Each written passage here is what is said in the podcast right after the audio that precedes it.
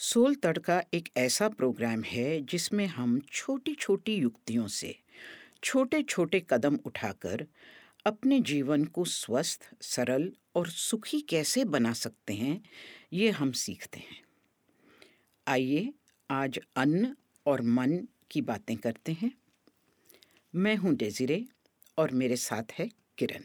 किरण, तुम्हारे आजकल क्या एक्सपेरिमेंट्स चल रहे हैं खाने को लेकर? मैंने सुना है कि किचन में बहुत बिजी रहती हो। हाँ, आज मैंने बहुत ही बढ़िया सब्जी ट्राई की, हरा भरा पालक। आज मैं उसकी रेसिपी की बात कर रही हूँ।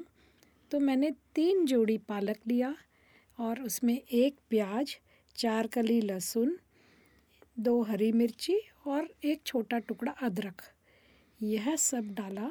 और इसकी सबसे बड़ी खूबी यह है इस सब्जी की कि इसमें घी तेल नहीं चाहिए। तो पालक में प्याज, लहसुन, हरी मिर्ची, अदरक ये सब तो डाल दिया। अब इसको क्रीमी कैसे बनाऊं? तो इसके लिए मैंने इसमें वन थर्ड कप काजू के टुकड़े डाले और दो मोटी इलायची और एक छोटा टुकड़ा दालचीनी और नमक और हल्की सी शक्कर डाल के इसको चलाते चलाते पकाती गई।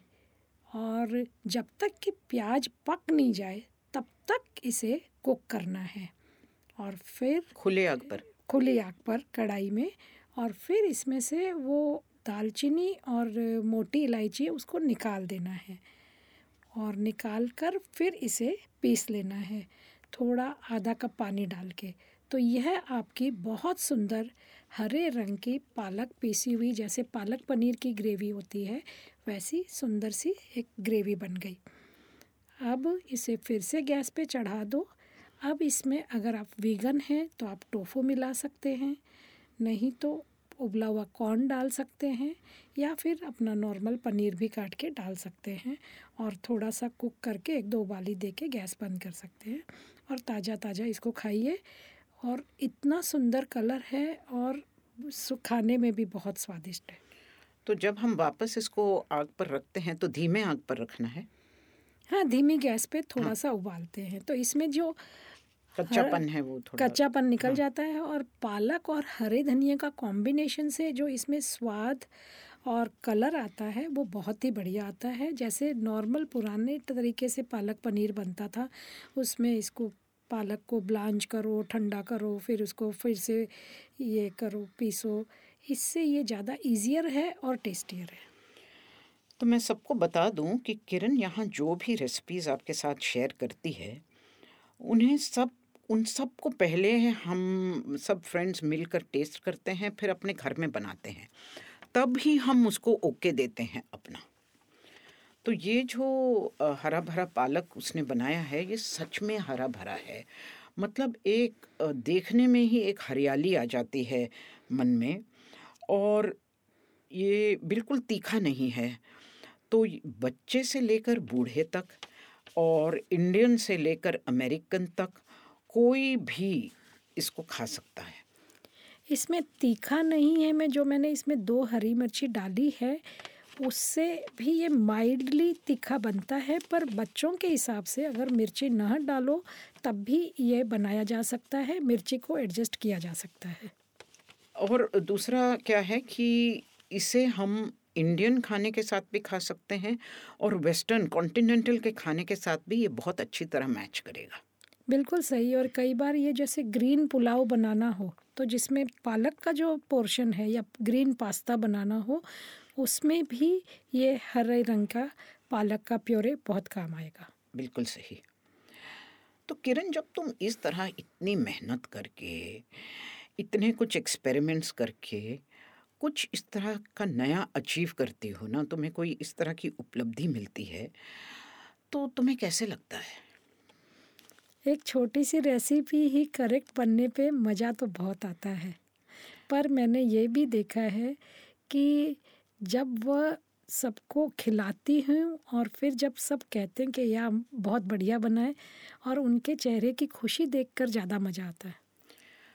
तो तुम ये कह रही हो कि सफलता पाने पर तुम्हें तृप्ति मिलती है और एक मतलब सफलता का एहसास रहता है, एक सक्सेस की फीलिंग आती है। पर खुशी के लिए उसको तुमको औरों के साथ शेयर करना पड़ता है और बांट के खाना पड़ता है, ना ही कि तुम अकेले बैठ के खाओ। बिल्कुल सही कह रहे हैं, क्योंकि वो खुशी जो है ना दूसरों के चेहरे की मुस्कुराहट में नज़र आती है। अला इसके अलावा मुझे और कोई तरीका ही नहीं पता है कि खुश कैसे हो सकते हैं। तो मैं अभी हाल ही में अमेरिका में रह के आई थी, तो वहाँ ख़ास करके मैंने देखा, पर यहाँ भी मैं देखती हूँ कि लोग सब लोग ख़ास करके जो युवा पीढ़ी है, सबका फोकस, सबका एकमात्र ध्यान एक चीज़ पर है, अचीवमेंट पर। मतलब हमें कुछ अचीव करना है, अपने पर्सनल ज़िंदगी में अचीव करना है, अपने काम में करना है, अपने करियर में करना है, पैसों में करना है। तो सबके कोई इतने लक्ष्य रहते हैं, इतने गोल कि हमें कितना कमाना है, हमें क्या खरीदना है, किस उम्र तक हमें अपना घर खरीदना है। और रिश्तों में भी उनके काफ़ी इस तरह के लक्ष्य रहते हैं कि किस तरह का पार्टनर होगा। अब मुझे लगता है कि ये इस तरह का फोकस रखना, एकमात्र ध्यान रखना और अचीव करना बहुत अच्छी बात है, पर इससे हमें एक तृप्ति मिलती है और एक सफलता का एहसास होता है। We get a feeling of satisfaction and a feeling of success. So achievement से ये मिल जाता है, पर जो हम आनंद चाहते हैं, जो खुशी चाहते हैं, वो इससे नहीं मिलती। वो तब मिलती है जब हम अपने सफलता को किसी तरह आगे बढ़ा के औरों को उसमें शामिल करें। इसलिए मैंने कई बार देखा है कि जो लोग ये बात नहीं समझते, वो एक उपलब्धि के बाद दूसरे, one achievement after the other, उसके पीछे भागते रहते हैं। तो ये समझना मुझे लगता है हमारे खुशी और आनंद के लिए बहुत ज़रूरी है। तो ये समझ में आ गया कि कंफर्ट्स और प्लेजर्स एक लेवल पे अचीव होते हैं जब हम अचीव करते रहते हैं अपने गोल्स, लेकिन वो जो एक बहुत डीप सेटिस्फैक्शन या हैप्पीनेस का जो एक एक्सपीरियंस है, जो ठहरता है, वह बांटने के बाद ही आता है।